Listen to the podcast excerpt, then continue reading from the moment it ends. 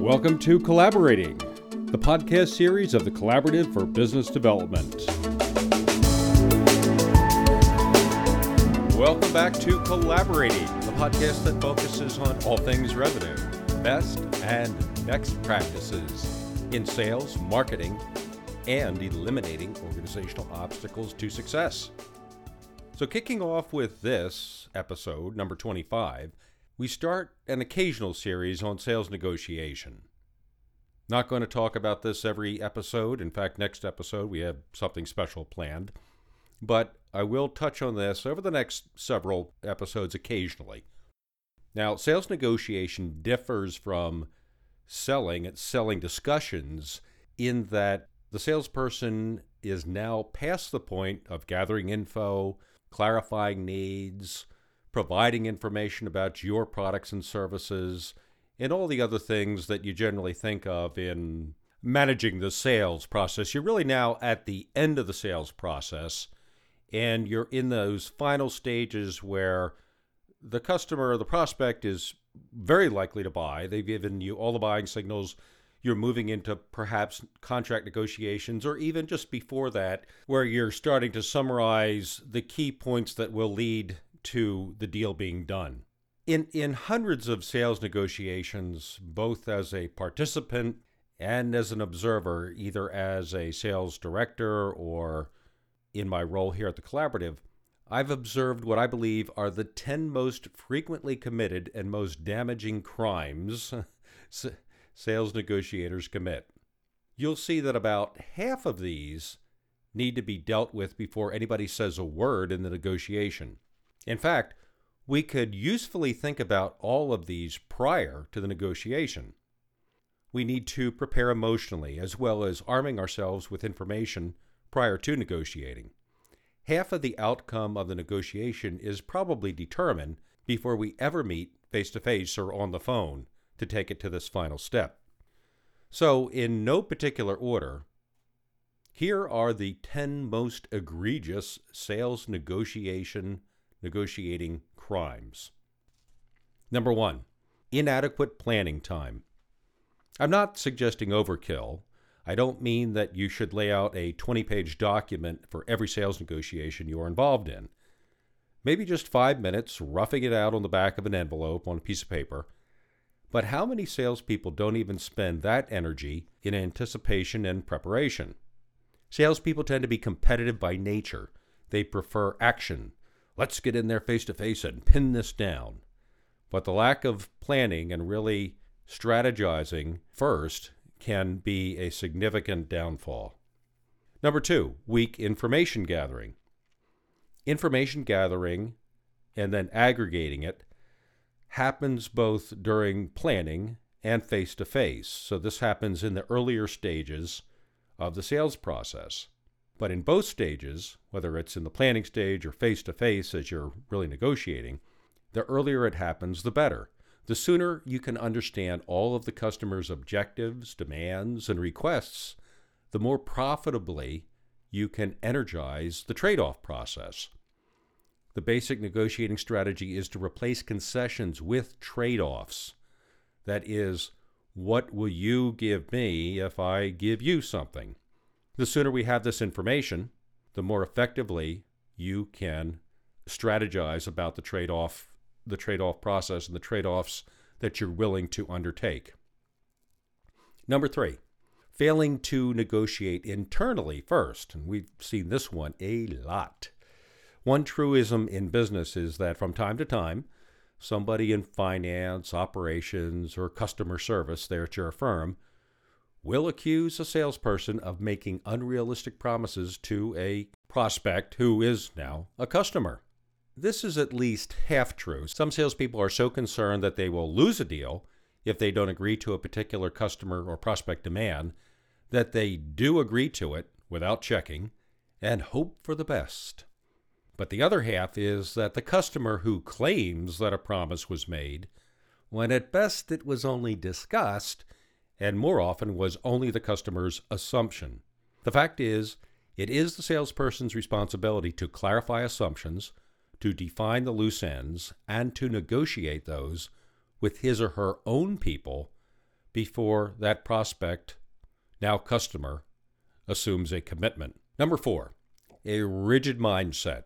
To go into a negotiation with a clear set of objectives is good, but to go into it with a totally non negotiable list of items is bad. It ties the customer's hands, generates frustration, and invites deadlock. Ask for a little more than you expect to get on most of those items. First of all, you may actually get what you ask for, but more importantly, it gives the customer an opportunity to engage in trade offs and to sense some small victories. Number five, giving concessions too early. A part of this crime is poor preparation. Since we know the customer will probably ask for a concession or many, we should be prepared for it. Yet, time and time again, we see salespeople agree to some concession very early on in a negotiation without even testing it. Agreeing to concession demands too quickly teaches the customer bad habits. Respond to those demands with the reasons why your offer is at that level. Find out what other concessions the customer may be seeking. And when you do respond to a concession demand, respond with a trade off suggestion rather than a concession. And another downside of giving in too early is what we discussed in point number three about failing to negotiate internally. Typically, when you give concessions too early, give too many of them, they come back to bite you when the customer is now, when the prospect is now a customer, in that they expect that all the time. And you get a lot of PO'd customer service people saying, How did you set these people up to always expect to get something? So don't commit this crime. Number six, responding too quickly to each demand. This is similar to giving concessions too early, but may involve an array of secondary issues and details. Try first to get the customer's complete set of demands and requests on the table before responding. Once you understand the customer's complete list, it gives you the opportunity to tie various items together to offer trade offs, and in some cases to merely sidestep unimportant items.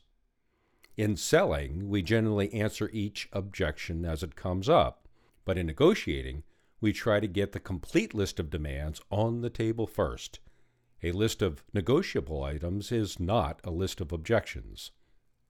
Crime number seven not calling a timeout. Some salespeople seem to feel incompetent if they can't respond to a customer demand, a prospect demand, immediately responding inappropriately is far more incompetent than calling a timeout.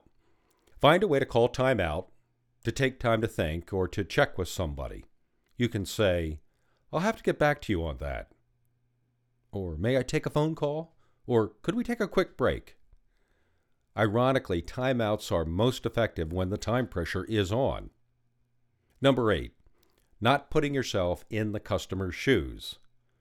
We go into negotiations knowing our objectives, sensing our leverage, realizing our constraints, and concerned about the risks of a failed negotiation. Customers are thinking about the same things from their perspective. Yet, how often do we take the time to view the negotiation from the prospect's perspective? We guess at what some of their objectives may be, but do we consider what they may view as limitations to their leverage or how they see our leverage? Do we think about the risks they may be worried about if we deadlock? And do we understand some of the differences the various influencers in their organization may have with each other regarding our negotiation? Number nine, letting egos interfere. The salesperson to whom winning is more important than striking a good deal is dangerous. Many times we can strike a better deal if we can make the prospect feel he has won a little more than we have.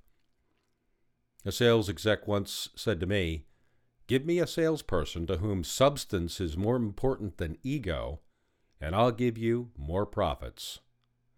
The problem we have is that the guilty parties see that as a trite statement. Number 10. Inattentive follow through. The important thing here is to understand the difference between sales follow up, and negotiations follow through. Negotiations follow through involves looking for negotiating problems and opportunities, renegotiating, and setting the stage for future negotiations and to getting the deal done. Well, we all commit some of these crimes from time to time. Each of us probably has two or three favorites. Try to understand which two or three crimes you're guilty of most often, then do something about it. And the something about it, I'm going to touch on some of that right now, but and we'll talk about it in future podcasts. Here's the list again in summary, just so you can think about them. The 10 biggest crimes 1. Inadequate planning time. 2. Weak information gathering. Failing to negotiate internally first. 4. A rigid mindset. 5. Giving concessions too early. 6. Responding too quickly to each demand. 7. Not calling time out. 8. Not putting yourself in the customer's shoes. 9. Letting egos interfere and 10. Inattentive follow through. So, reflecting on these crimes, let's look at four characteristics of effective sales negotiators.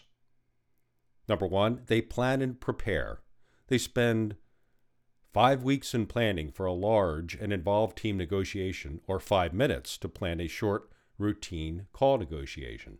They get themselves ready both substantively and emotionally to negotiate they have clearly defined negotiating objectives. Number two, they negotiate internally first. They gain the internal commitments to fulfill the customer commitments they negotiate. They are clear as to how much risk their management is willing to take. They understand internal priorities, that is, margin versus volume, and other, other things like that. They are creative they find ways to reshape the total product offering toward a win win. They look for new trade offs and combinations. And they keep asking, what if? And they keep putting that what if question out to the prospect. And finally, number four, they're willing to take reasonable risks. They are willing to walk away. They don't feel compelled to respond to every demand, and they are disciplined to courteously hang tough. Well, and there you have it the 10 most serious crimes in sales negotiation, part one of our occasional series on getting to win in sales negotiating. We look forward to going forward with other issues and remedies, so to speak, around sales negotiation in future podcasts. So, for more information on this program, our program today, or any of our podcasts, or anything we do at the Collaborative, please contact us at 888 580 9473 or email us at podcast at the collaborative.com.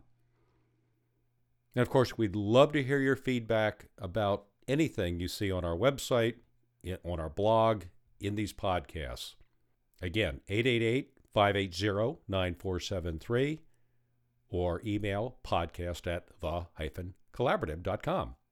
So, until next time, keep on collaborating.